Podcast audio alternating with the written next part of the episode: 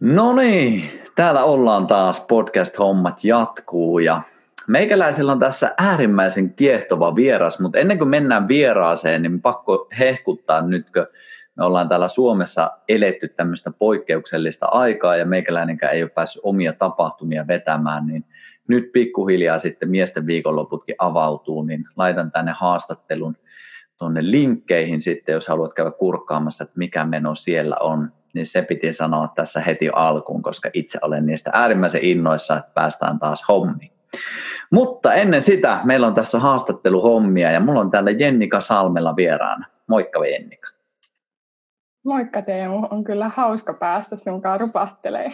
No sama fiilis, sama fiilis. Ja mä tuossa katoin eilen vähän sun teemoja, niin tämä on kyllä tosi kiehtovaa, mitä sanoinkin sulle jo tuossa vähän aiemmin, että, että en tiedä mitään mm. näistä aiheista, mutta on kyllä äärimmäisen kiinnostunut kaikesta siitä, mitä puhut, niin tosi mukava päästä kyllä vähän juttelemaan.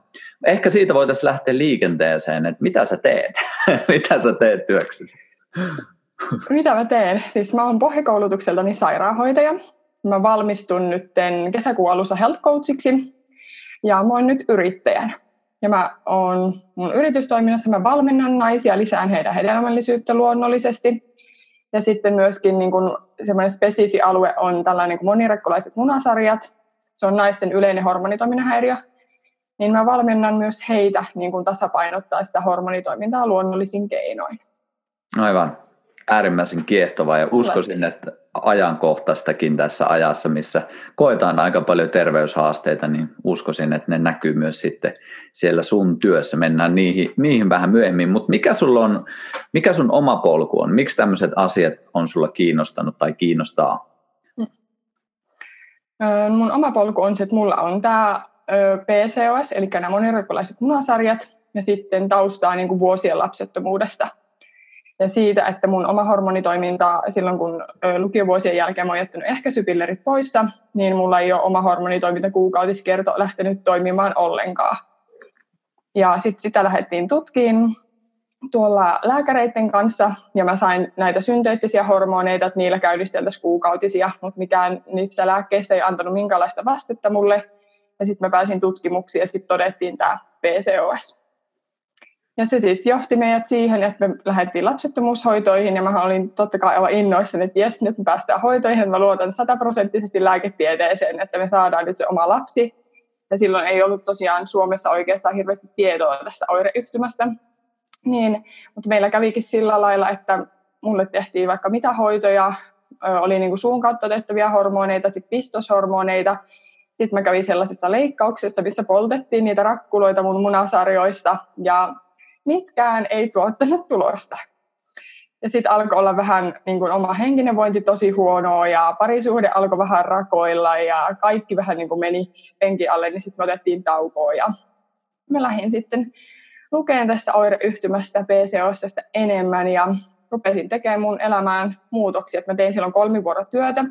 Mä treenasin intensiivisesti salilla viisi kertaa viikossa – ja tota noin, muutenkin kilpaurheilutaustaa oli ja sitten siellä lukiovuosina oli burnout ja syömishäiriö ja kaikki tällaiset niin kuin legendaariset jutskat, niin öö, mun ei ottanut katsoa muuta kuin peiliin ja lähteä kurkkaista omaa elämää. Ja mä rupesin sitten tekemään sinne muutoksia ruokavalioon ja vähäisin treenejä ja lähdin niin tekemään matkaa itseeni, että, että kuka mä oon ja missä me nyt mennään ja missä on vika, niin sitten mä tein näitä muutoksia mun elämään ja tiedonjanosena luin ja luin ja luin ja me päätettiin sitten, että lähdetään uudestaan niihin hoitoihin. Siinä oli ehkä sellainen ö, vajaan puolen vuoden tauko, niin sitten mentiin hoitoihin ja sitten ensimmäisestä hoitokierrosta meidän esikoinen sai alkunsa. Että ne mun elämäntavat oli aika isossa osassa, koska siis tässä PCOS mieshormoneita kehossa on liikaa yleensä naisilla, tai toisilla sitten lisämunuaiset tuottaa liikaa stressihormoneita ja mieshormoneita ja adrenaliineja, niin ne täytyy saada sitten sieltä vähän jollain lailla hallintaa ja tasottumaan, jotta se keho lähtee vastaan vaikka niille lapsettomuushoidon lääkkeille. Mm. Niin niillä omilla teoilla me sitten tein muutoksia sinne hormonitoimintaan ja sitten saatiin vastetta niille lääkkeille. Ja sitten kun esikoinen syntyi ja ö, oma hormonitoiminta palautui sit siitä paljon paremmaksi, että mulla lähti säännöllinen kuukautiskerto toimimaan ja mä olin lukenut taas asiasta lisää enemmän ja sitten tämä meidän kuopus on saanut ihan luonnollisesti alkunsa ja tällä hetkellä sit oma kuukautiskerto palautuu tästä niin kuin kuopuksen synnytyksestä ja raskaudesta, mutta on säännöllinen. Eli ihan huikea muutos tähän omaan hormonitoimintaan. Niin se on ajanut mut sitten tähän, että mä haluan auttaa näitä naisia lisää sitä hedelmällisyyttä niin kuin omilla elämäntavoilla, mutta sitten niin kuin tuoda Suomeen tietoisuutta siitä, että näitä monirakkulaisia munasarjoja ja sitä hormonitoiminnan häiriöitä sä pystyt hallitsemaan itse, että sun ei tarvi olla vaikka niiden synteettisten hormoneiden kanssa tekemisissä, jos sä et halua. Joillekin se on ihan ok, että ne on siinä rinnalla, mutta toiset sitten saa ihan luonnollisestikin sen oman hormonitoiminnan pyöriin. Hmm. Toi on kyllä tosi inspiroivaa aina kerta kerran jälkeen kuulla se, että, että me ollaan ehkä helposti eletty ainakin ja osa varmasti elää edelleen semmoista aikakautta, mm. että jos me saadaan joku leima, on se, on se oireyhtymä mm. tai on se mikä tahansa, niin se helposti alkaa määrittää sitä, että minkä, millaisia me ollaan ihmisinä, ja helposti me ehkä mennään siihen, että se vastaus on tuolla ulkopuolella sen sijaan, mm, että tehtäisiin toi, mitä säkin teit, että me katsottaisiin oikeasti peiliin ja mietittäisiin sitä, että mitä me mm. voidaan itse tehdä ja mitä, mitä me tällä hetkellä tehdään sellaisia asioita, mitkä esimerkiksi voi mahdollistaa sen, että meillä on joku asia. Mulle toi kuulostaa tosi inspiroivalta, mutta samaan aikaan tosi myös haasteelliselta, että miten, miten me löydetään sitä voimavaraa katsoa oikeasti sinne peiliin, että miten mm-hmm. me eletään. Se on, siis se on ollut pitkä tie ja ehkä niin kuin mä oon innoissani siitä, että mä pystyn tuomaan nyt sitä tietoisuutta, että mä oon itse koulunut siis ihan äärettömän pitkän ja kivisen ja monttusen tien ja päässyt sieltä pinnalle. Mä muistan siellä lapsettomuushoidolla, kun mä oon itkenyt siellä käytävällä, niin mä oon sanonut mun miehelle, että hitsi vie, että mä tuun auttaa näitä naisia, että mä en halua, että ne joutuu kulkemaan tämän saman polun. Että se on, niin kuin ne lapsettomuushoidot niin kuin ihan tapahtumana on se sitten tämä oireyhtymä tai lapsi, selittämätön lapsettomuus, niin ne on ihan älyttömän raskaat ja sellaiset syö sitä naista ja siihen nyt mitä on saanut valmistella naisia vaikka lapsettomuushoitoihin, niin se on ihan mieletöntä, että mä pystyn antaa heille voimavaroja käydä sen prosessin läpi ja lisätä sitä heidän niin kuin, omaa kehoa ja itsetuntemusta. Niin he sitten jaksaa sen prosessin paljon paremmin. Aivan. Miten isossa roolissa sä koet sen, että, että niin tuossakin jos miettii sitä, että jos nainen tulee sun puheille, niin voisi kuvitella, että, mm. että se on niin kipeä asia, että siitä ei välttämättä hirveästi pysty, tai tämä on ehkä yleistystä korjaus, se on väärässä, mutta mulla mm. tulee sellainen fiilis, että se voi olla niin kipeä asia, että siitä ei välttämättä hirveästi edes pysty puhumaan tai uskalla puhua muille, niin kuinka isossa roolissa se on, että sä oot itse käynyt sen polun ja pystyt samaistumaan siihen asiakkaaseen? Tosi isossa, että oikeastaan siitä mä oon saanut kiitosta tosi paljon, että ne, he pystyy samaistumaan muhun ja ne tietää, että mä oon kulkenut sen polun läpi. Et veikkaan, että ilman sitä mun omaa polkua, niin en olisi saanut näitä naisia, vaikka mun luoja kunniaa niin kuin valmentaa heitä eteenpäin siinä omassa prosessissa. Ja niin kuin itsekin mä näen sen tosi isona ja tärkeänä asiana, koska mitä, minkälaisia niin kuin jakamisia heiltä tulee, vaikka että miten lääkärit on kohdellut heitä tai miten on tuntunut joku, että mennä liukuhihnalta liukuhihnalle – niin tietää myös itsekin sen, että miltä se tuntuu ja sitten pystyy auttaa heitä siitä eteenpäin ja kasvattaa, niin kuin, että miten he pystyvät niin käsittelemään sen tilanteen ja olla niin sanotusti sen tilanteen yläpuolella. Mm, ihan mahtavaa. Kyllä Voisin sillä omalla. Voisin kyllä kuvitella, että sillä on aivan valtava, valtavan iso merkitys. Ja toi jotenkin mulla vähän hymyilyttää aina se, että et jotenkin tuntuu, että kaikki me hyvinvointialan ihmiset, niin me ollaan aina se oma polku koluttu ja sitten omat, omat kivemme sieltä käännelty ja se on sitten loppupeleissä se meidän erikoislahja, jota pystytään myös toisille tarjoamaan. Se on ihan uskomaton. En mä ole silloin niin vuosia siitä ajatellut, että mä tuun pääseen tähän, että mä voin oikeasti auttaa niitä naisia ja levittää tätä sanomaa kun on itketty ja oltu niin turhautuneena ihan hukassa se elämän kanssa, niin sit siitä onkin tullut tällainen oikein hieno voimavarmo elämä ja työ sit mulle, joka ei kyllä tullut työltä, mutta hmm. miten sä, miten sä lähdet sitten ihmisten tai asiakkaiden kanssa liikenteeseen siitä, että nyt jos on sellainen tilanne, että, että haluaa vaikka lapsia, mutta jostain on se syy mikä tahansa, niin ei sitten niitä vielä pysty saamaan, niin mistä sä lähdet hmm. liikenteeseen? Mä yleensä aina haluan asiakkaan kanssa niin varata ajan, että me käydään tosi kokonaisvaltaisesti hänen tilannettaan läpi, jotta me siinä niin keskustellaan siitä hänen tilanteesta, elämäntavoista ja kuukautiskierrosta ja sitä hormonitoiminnasta, minkälainen se on ja onko vaikka jotain poikkeavia labratuloksia ja tällaisia, että kun on se sairaanhoitajan pohjakoulutus, niin pystyy sitten niitäkin katselemaan jonkin verran ja on ymmärrystä niistä, niin kartoitetaan sitä asiaa niin kuin ihan tosi kokonaisvaltaisesti elämäntavoista sit niihin niin kuin spesifimpiin juttuihin, jotta mä näen sen kokonaisuuden ja sitä kautta sitten voin sanoa, että osaanko mä auttaa tai että pitäisikö ohjata ainakin eteenpäin. Aivan. Miten isossa roolissa sitten on uskomukset? Et nyt jos miettii, niin ainakin mm-hmm. Mun, mun käsitys on se, että niin kuin vähän tuossa aiemminkin jo sanoin, että, että se helposti menee siihen, että kun meillä on joku, niin se alkaa määrittää sitä, että kuka me ollaan ja sitä mm-hmm. kautta siitä tulee se koko uskomusjärjestelmä, että no en minä voi saada lapsia tai mitä tahansa on, niin miten, miten sä tätä käsittelet, että mikä se uskomus siellä on taustalla? Öö, siis no, näillä naisilla, jos ajattelee, niin uskomuksia on niin miljoonia, että jos me ajatellaan ihan ravitsemuksesta sit sinne lapsesaantiin tai stressihallinnasta uneen ja siihen omaan arkirytmiin, vuorokausirytmiin, niin valmennuksissa tulee ihan uskomattoman paljon niitä uskomuksia.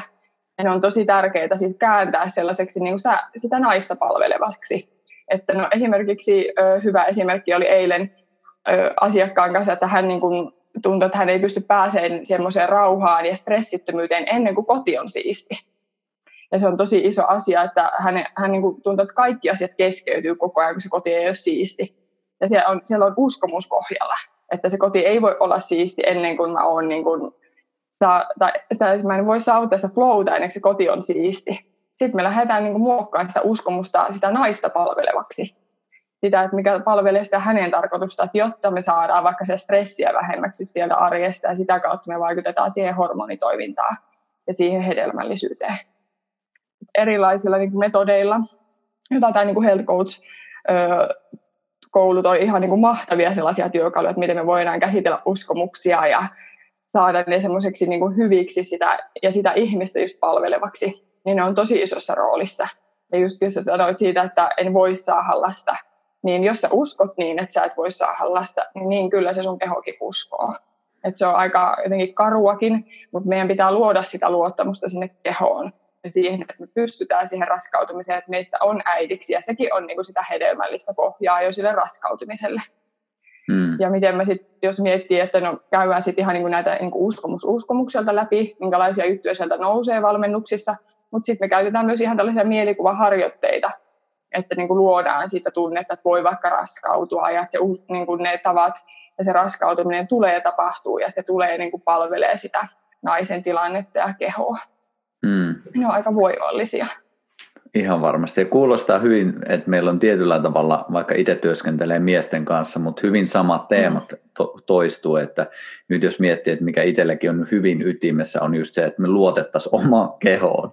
Että silleen me, ei, me ei pystytä fyysisesti synnyttämään, mutta silleen se sama periaate toteutuu helposti. Että me ollaan niin helposti erkaannuttu siitä omasta kehollisuudesta mm. ja eletään siellä mielessä ja ajatuksissa ja uskomuksissa ja sitä kautta myös tehdään niitä fyysisiä asioita tai ollaan tekemättä. Että se on jotenkin jännä, että miten se varsinkin täällä meidän maassa se, tai mun kokemuksen mukaan korostuu, että toi kehollisuus on semmoinen aika vieras asia. On, että se huomaa, että niin kun ei tunnisteta oikeastaan kehoa ja sen tarpeita ennen kuin lähdetään tietoisesti työskentelemään sen kanssa ja etsiin, että mitä se keho voisi haluta. Että just ollaan siellä pään tasolla tosi paljon ja se voi olla se pää tosi kuormittunutkin ja sitten se kuormittaa sitä kautta sitä kehoa. Et joillekin voi ihan niinku riittää, että se hedelmällisyys lisääntyy sillä ja sillä hormonitoiminnassa tapahtuu muutoksia, että me päästään sieltä mielestä kehoon. Mm. Ja lähdetään niinku luottaa, rakentaa sellaista luottavasta suhdetta siihen omaan kehoon ja että siihen voi luottaa ja se on kykeneväinen. Mm. Mitkä sun mielestä on yleisimpiä teemoja, että naiset ei voi saada lapsia? Pystyykö niitä jotenkin määrittämään? Voisiko niitä määrittää? No, eka tulee mieleen just että, että ei luoteta niin kuin siihen omaan kehoon. Ja sitten stressi.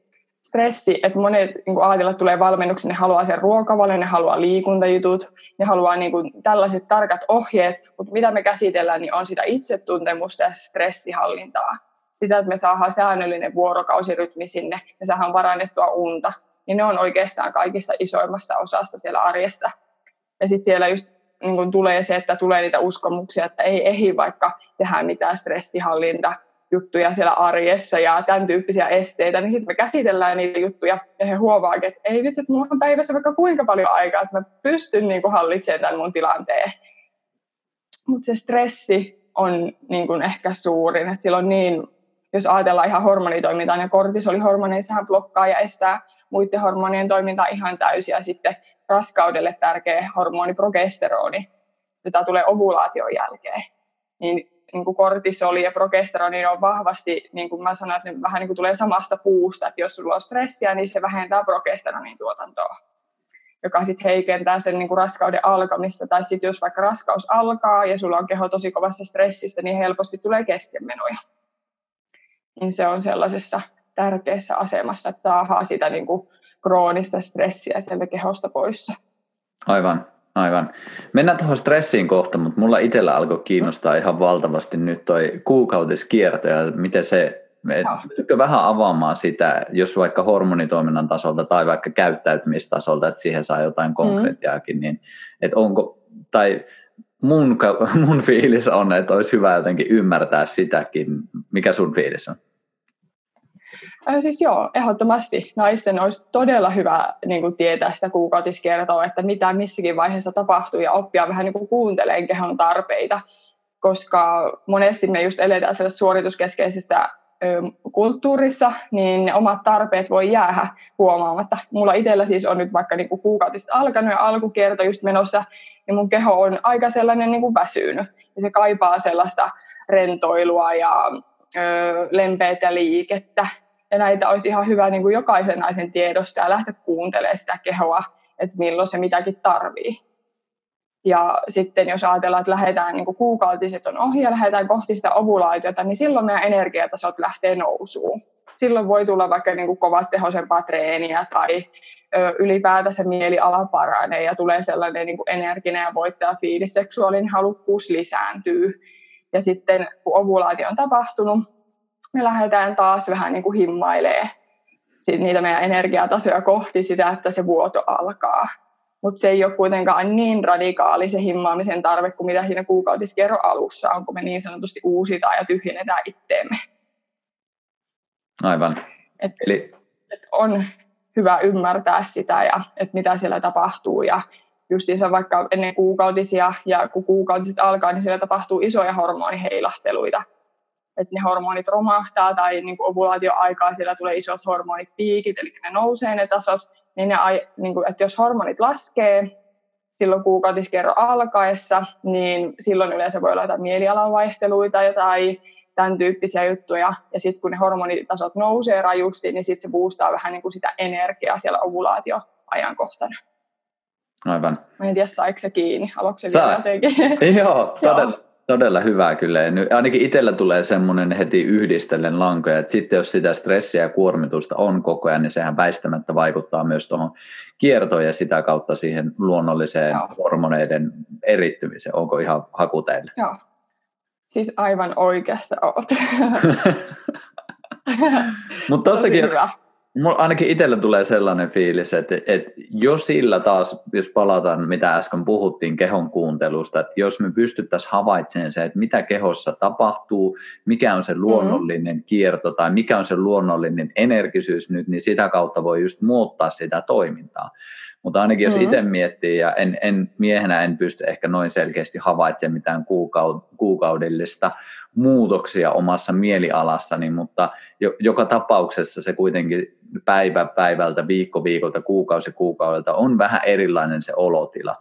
Ja itse ainakin nuorempana meni hyvin pitkälti just sen puskemisen kautta, eli just mm. ei kuuntele kehoa, menee mielellä. Mulla lukee tuossa, että treenipäivä, sit treenot.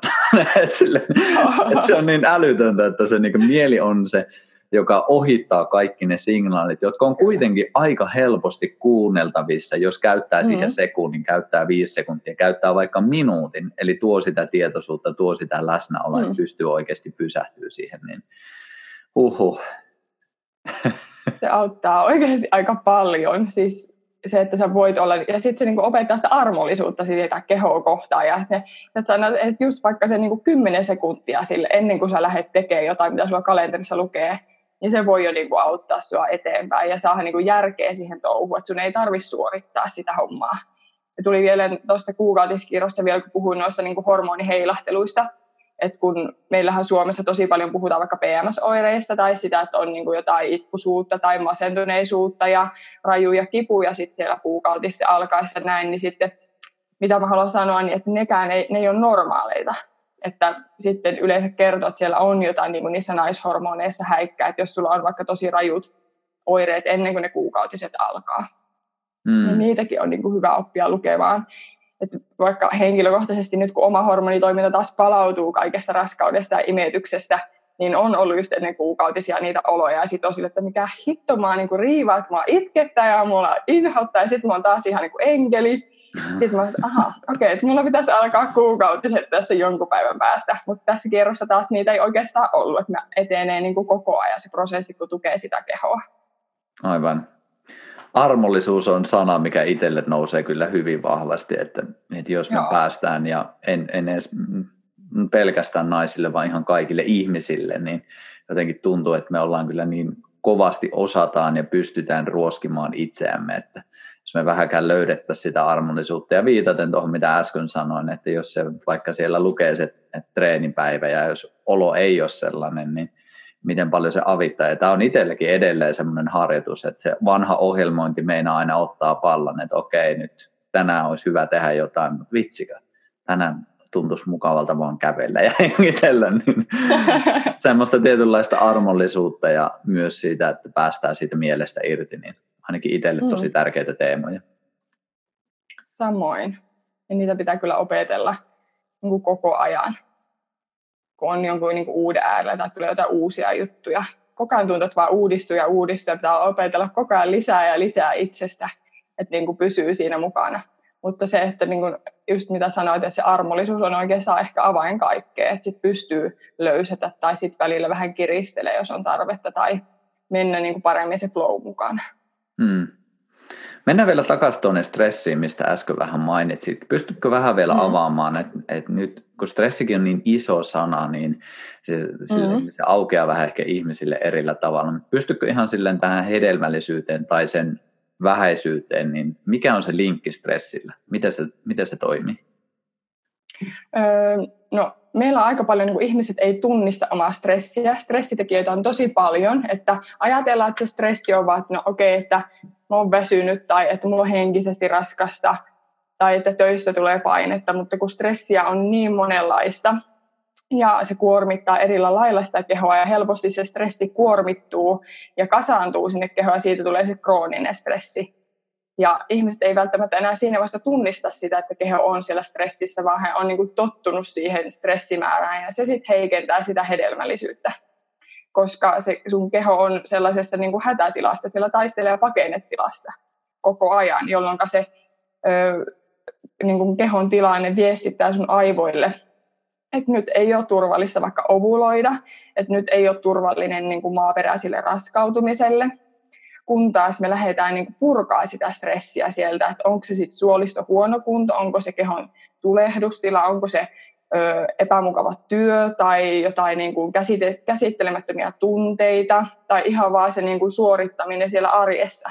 Me lähdetään sitten niin kuin niitä purkaa niitä asioita ja helpottaa sitä taakkaa, niin me viestitään koko ajan meidän aivoille, että, että, en mä oikka, että se keho ei olekaan missään hädässä, että sen ei tarvi olla siellä taistele- ja pakene reaktiossa. Ja sitä kautta me saadaan purettua sitä kortisolin määrää sieltä kehosta. Ja sitä kautta me sitten lisätään justiinsa tätä progesteronin määrää ja sitä, että me ovuloidaan ja lisätään sitä hedelmällisyyttä.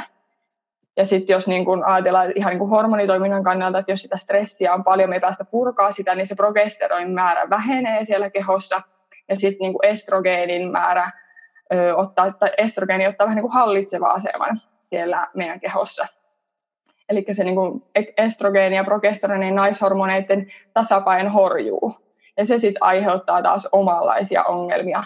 Että voi vaikka kuukautisvuoto runsastua, voi ne PMS-oireet just ra- ra- olla paljon rajumpia, paino voi lähteä nousuun, voi tulla tiputteluvuotoa ja kaikkea tämän tyyppisiä. Että kun sitten se naishormoni tasapaino niin kuin horjuu. Mutta sitten kun me koko ajan niin kuin työstetään sitä stressiä pois sieltä kehosta ja luodaan sitä turvaa ja aivoille viestiä, että ei mulla ole mitään hätää, niin me sitten niin kuin lisätään ja tasapainotetaan niitä naishormoneita siellä ja se lisää sitä hedelmällisyyttä. Aivan tosi kiehtovaa tuossa jotenkin sekin, että jos me ollaan koko ajan stressissä, niin sehän just niin kuin sanoit, että se on taistele tai pakene, eli se on katabolia. Mm. Elimistö purkaa koko ajan niitä rakenteita, kudoksia, jotta sitä energiaa pystytään tuottamaan. Ja sitten taas se mm. vastakohta, mm. että me päästään siihen anaboliaan, se tähänkin sopii aika mm. hyvin, että se on kudoksia rakentava. Eli silloin just, jos miettii jotain raskauttakin, niin missä rakennetaan enemmän kuin siinä. Kyllä, just tosi hyvä huomio, joo. Tässä olen itse ihan innoissa niin opin aiheesta. Mutta tämä on oikeasti aika kiehtovaa. Ja siitä niin kuin jotenkin puhutaan tosi vähän. Ja on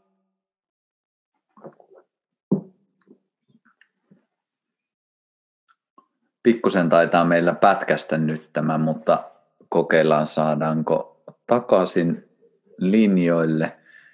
Jennika. No niin.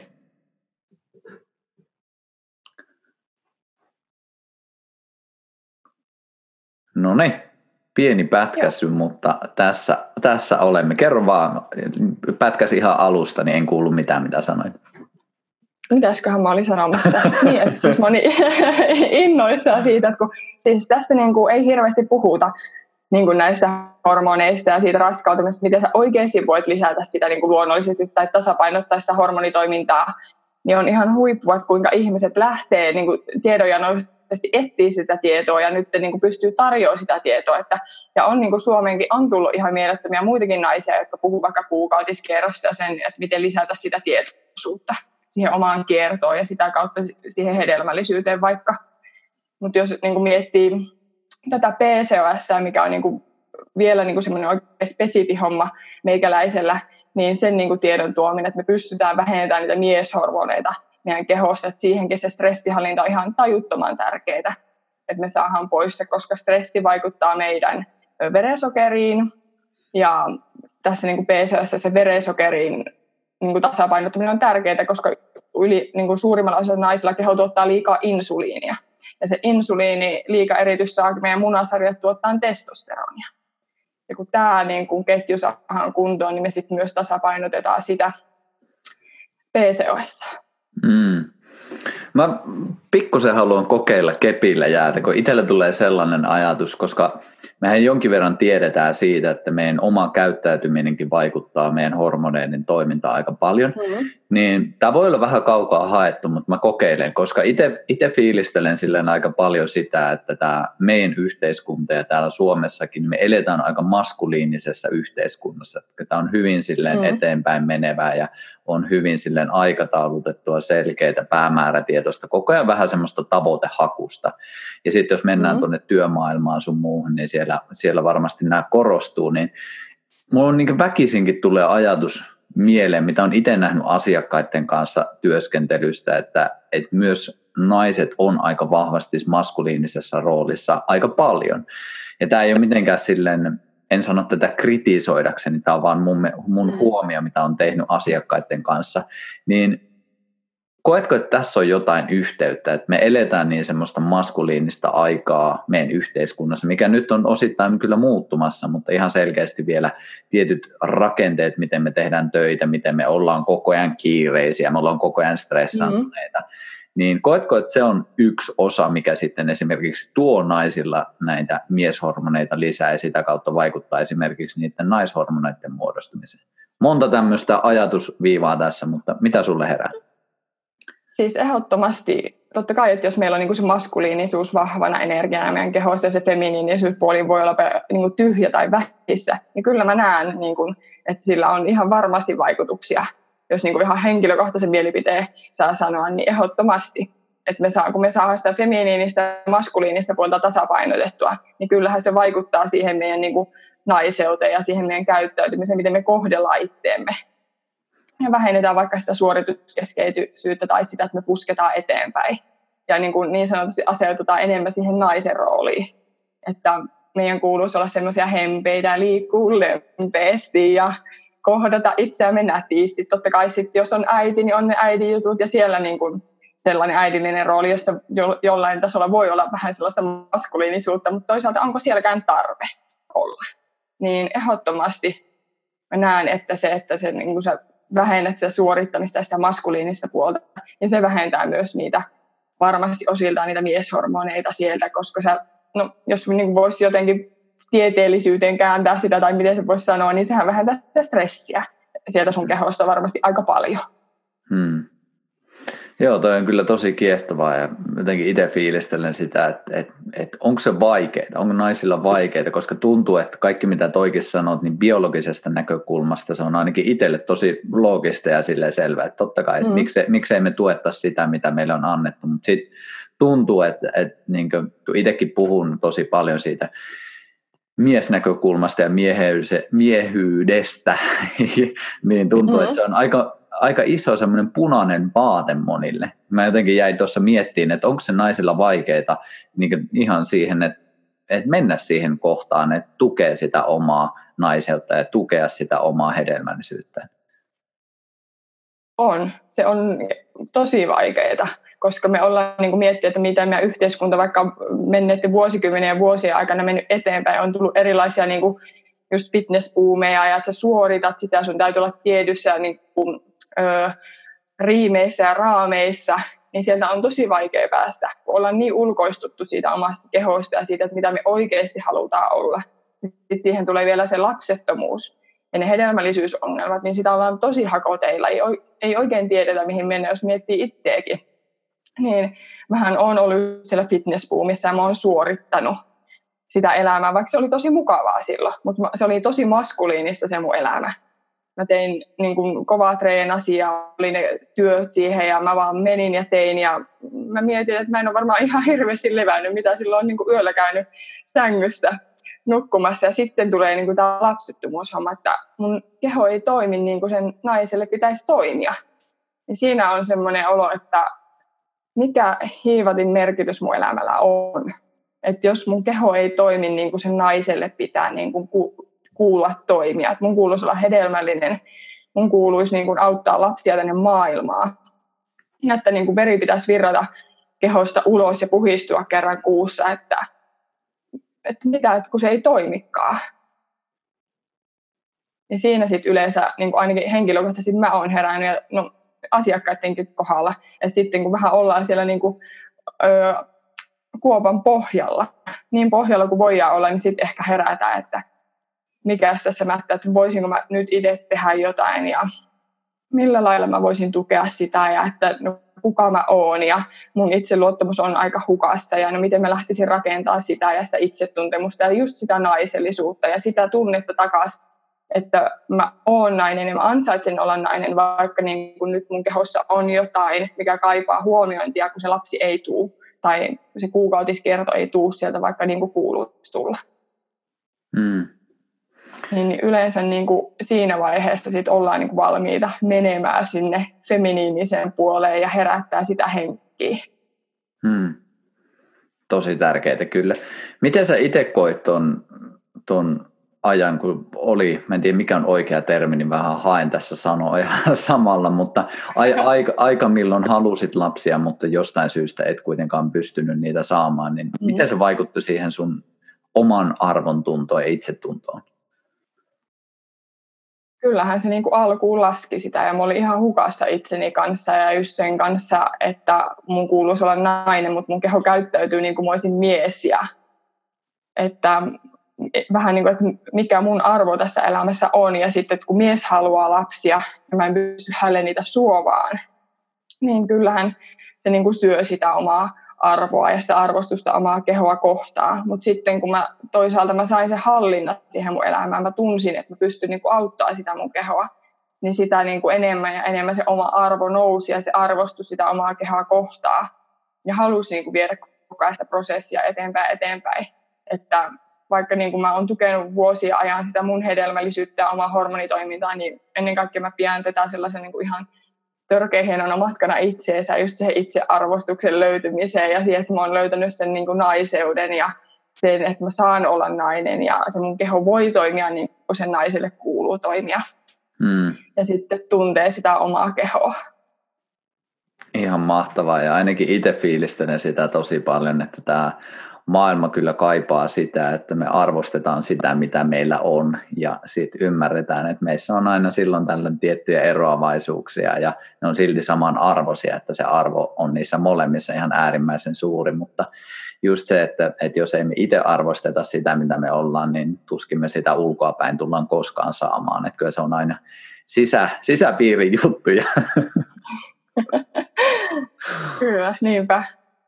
Että se täytyy lähteä sieltä niin kuin itsestä käsin se arvostus ja se, että sä lähdet itse arvostaa sitä just, että mitä on. Ja se, jos sä haluat niin kuin vielä kohentaa sitä arvostusta tai niin kuin lisätä tyytyväisyyttä sinne elämään, niin sitten se on niin kuin itsestä kiinni, että sä voit itse ottaa sen ne askeleet, että kukaan muu ei niitä voisi sun puolesta ottaa. Mm.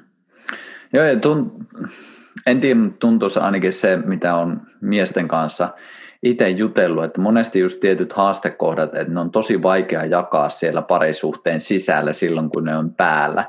Ja jotenkin tulee tostakin, mitä sä kertoit tuota, oma tarina ja muutenkin ehkä yleistettynäkin enemmän, niin että silloin jos on sellainen tilanne, että on vaikka vaikeuksia, on se sitten tässä, mitä nyt puhutaan, tämä lapsen mm. hankkiminen tai lapsettomuus, niin se on varmasti monille aika iso paikka puhu, tai puhua tai olla puhumatta siinä.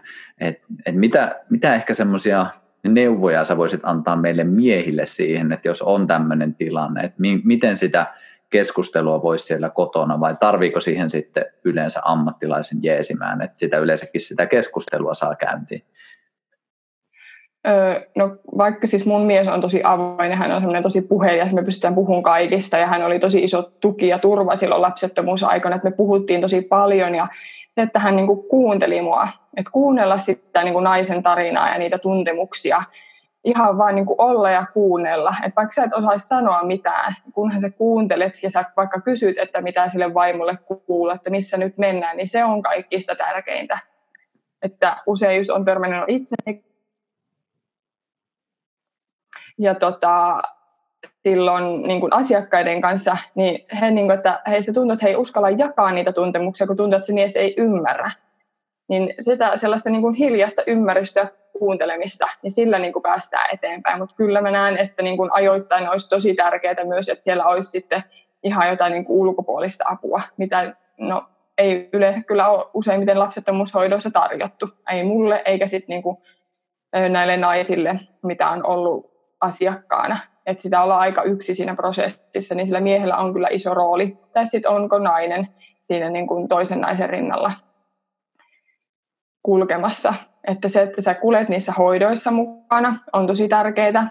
Ja sä kuuntelet sitä vaimoa ja kysyt, että mitä sille kuuluu ja missä mennään. Että ei tarvitse välttämättä edes ohjata mitään. Ja pidät kädestä kiinni ja annat itkeä silloin, kun itkettää. Ja et niin kuin yritä vähätellä sitä asiaa tai sanoa, että no kyllä tämä tästä, että meidän aika tulee, vaan silloin kun se on se niin sanotusti heikko hetki, niin antaa sen hetken olla ja on siinä rinnalla.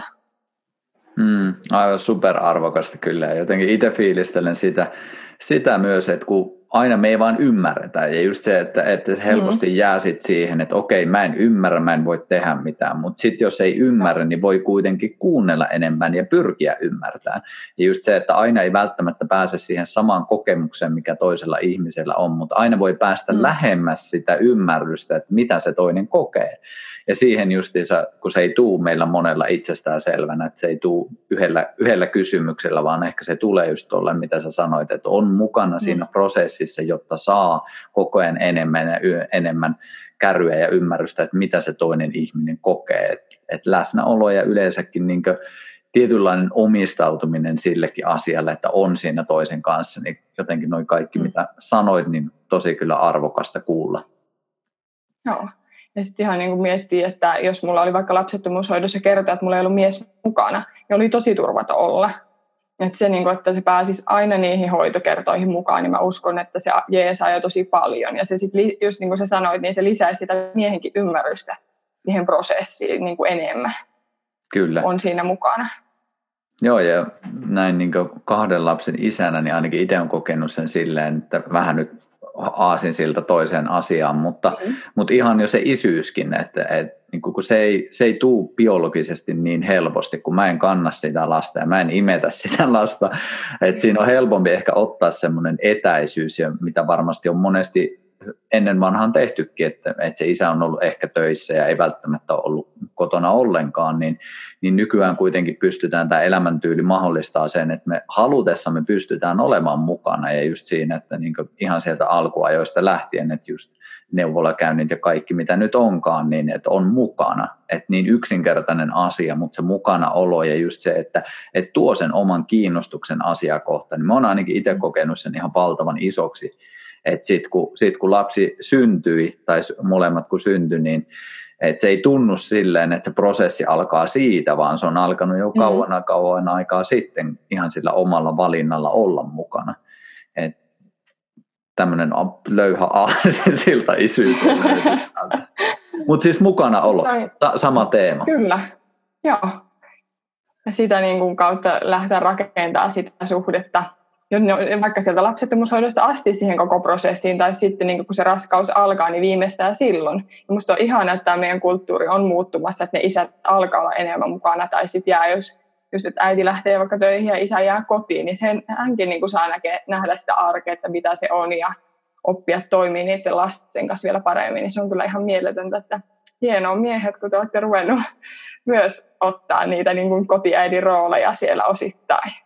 Joo, ja tuohon silleen saat olla toki eri mieltäkin, mutta oma mielipide on siinä se, että, että vaikka me ollaan, vaikka nyt naisen tapauksessa, että vaikka tukee niitä naisellisia elementtejä, niin se ei just poista sitä, etteikö voisi olla tosi dynaaminen ja tosi päämäärätietoinen mm-hmm. ja tehdä niitä tämän maailman asioita ja sama homma miehillä, että jos, jos tiputtautuu siihen, että että luo enemmän yhteyttä siihen lapseensa ja pyrkii avautumaan sille suuremmalle rakkaudelle, niin sekään ei poista sitä, että silti voi olla ihan just niin lainausmerkeissä mies kuin haluaa olla. Että, että jotenkin semmoista moni, moni, en tiedä osaaminen on väärä sana, mutta semmoista monialaista olemista – et ei mikään, no. mikään ei tarvitse sulkea jotain pois ja ehkä ennen se on just ollut niin, että, että se sukupuoli on määrittänyt niin paljon, että sä oot ainoastaan tätä.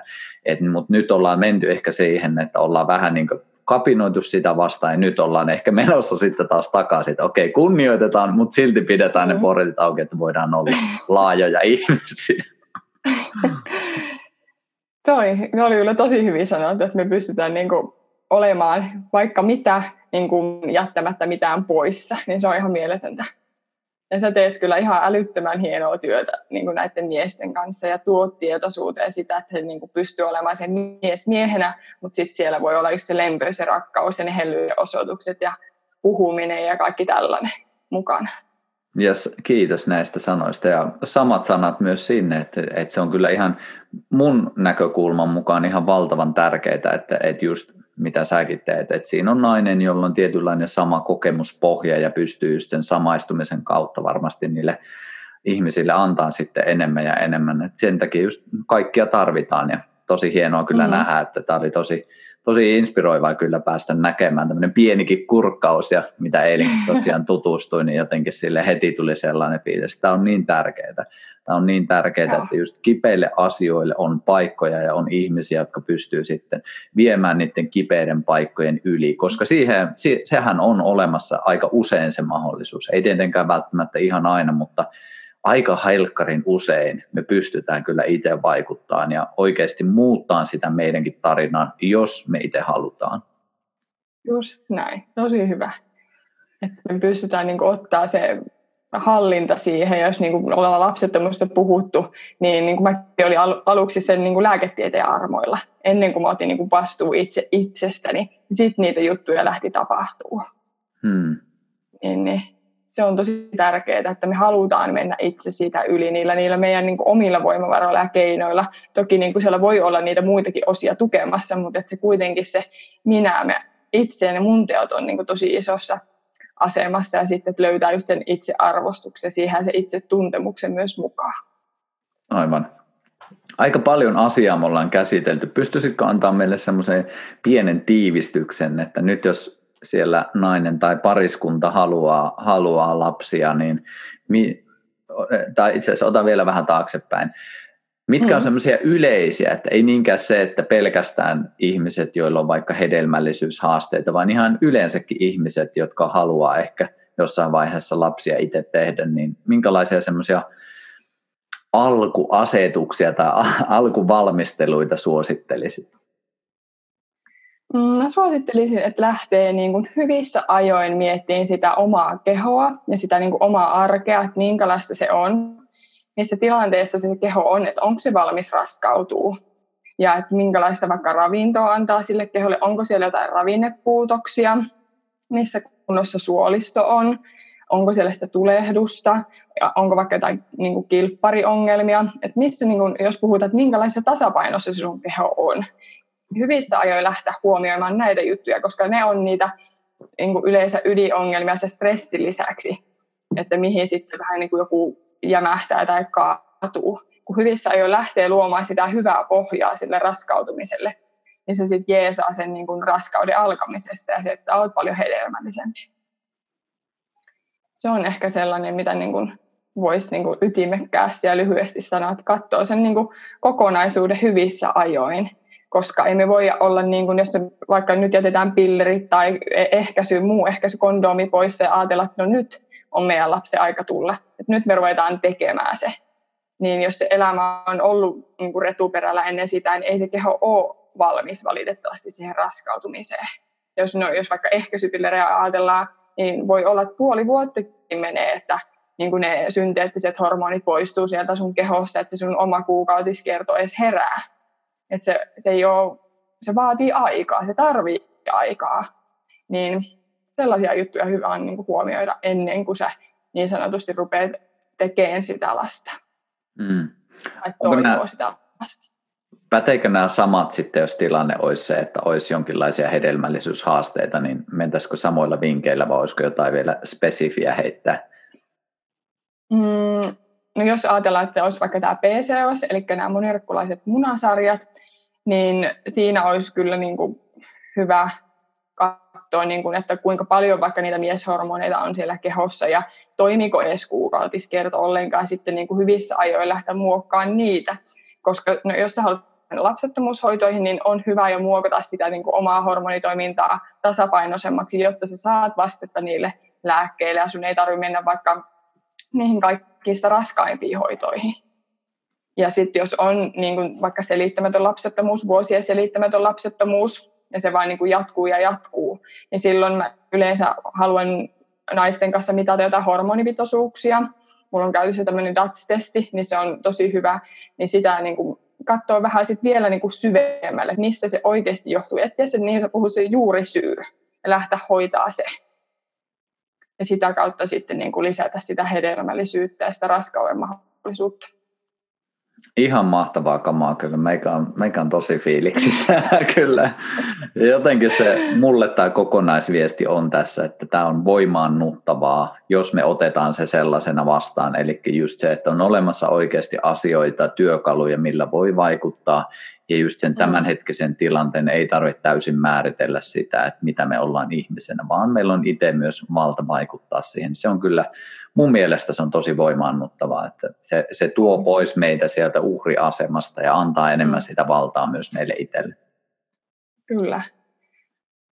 Joo, toi oli siis niinku ihan tosi hyvin sanottu, että niin, jos miettii, että mäkin voisin olla siellä uhriasemassa, mä voisin olla, että vitsi, kun mulla on tämä, että mä joudun syömään synteettisiä hormoneita, että mun kuukautiskierto toimii, ja no ei se toimi niillä, mutta kun mä oon ottanut sen niin kun, ajatuksen, että mulla on mun elämä, että mulla on ne mun elämäntavat ja että mä oikeasti mä pystyn niin todistetusti niillä mun omilla elämäntavoilla saamaan se mun kehon toimintaa. Ja siis vaikka se onkin, no mä en enää ajattele, että mikään, mulla on mitään rajoituksia tai kieltolistoja, mä pystyn syömään kaikkea, mitä mä haluan syödä, mutta aluksi se toki voi tuntua, että niin kuin pitää rajoittaa, mutta sitten kun sä jatkat ja sä huomaat ne tulokset ja ne kaikki niin kuin mahdollisuudet, mitä meidän maailma nykypäivänä niin kuin antaakaan, niin mikäs tässä elellessä? Että mä elän kyllä ihan tota noin, parasta elämää, mitä koskaan ikinä. Ihan mahtavaa kuulla, ihan mahtavaa. Mitä, mistä me voidaan jatkaa sun seuraamista, tai jos ihmiset nyt haluaa vaikka tulla sun, sun vastaanotolle, niin mitkä on parhaat kanavat? No Instagramista mut löytää Balance Coaching alaviiva. Facebookissa on myös Balance Coaching Jennika Salmela. Mutta sitten verkkosivut balancecoaching.fi.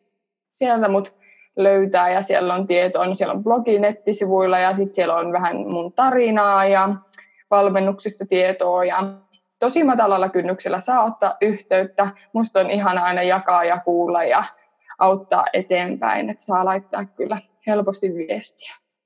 Joo, ja mitä eilen kurkkasin noita, niin sieltä blogeista löytyykin jo monia vinkkejä, mitä tässäkin käytiin läpi, niin voi käydä muistelemassa sitten. Kertausopinnot käydään ottamassa sinne.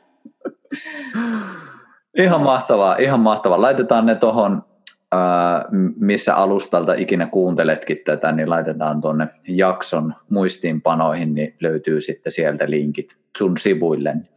Iso kiitos tästä. Tämä oli tosi tärkeää ja hyvä asia ja toivottavasti ihmiset kuulee ja saa tästä koppia ja kuulijoille sellainen vinkki ja terveiset, että jos, jos tykkäsit tästä, niin pistä ihmeessä viestiä ja pistä kaverille vinkkiä, jos ehkä joku voisi tästä hyötyä, niin se auttaa aina eteenpäin.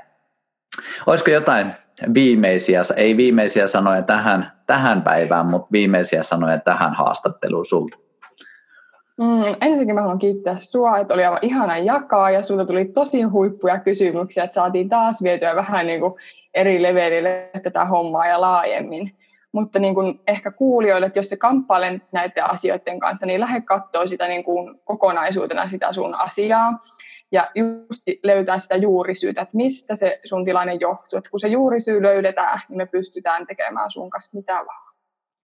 Ihan mahtavaa. Näihin sanoihin on hyvä päättää. Iso kiitos Jennika. Jatketaan pian juttua. Jatketaan. Kiitos. Moikka. Moi moi.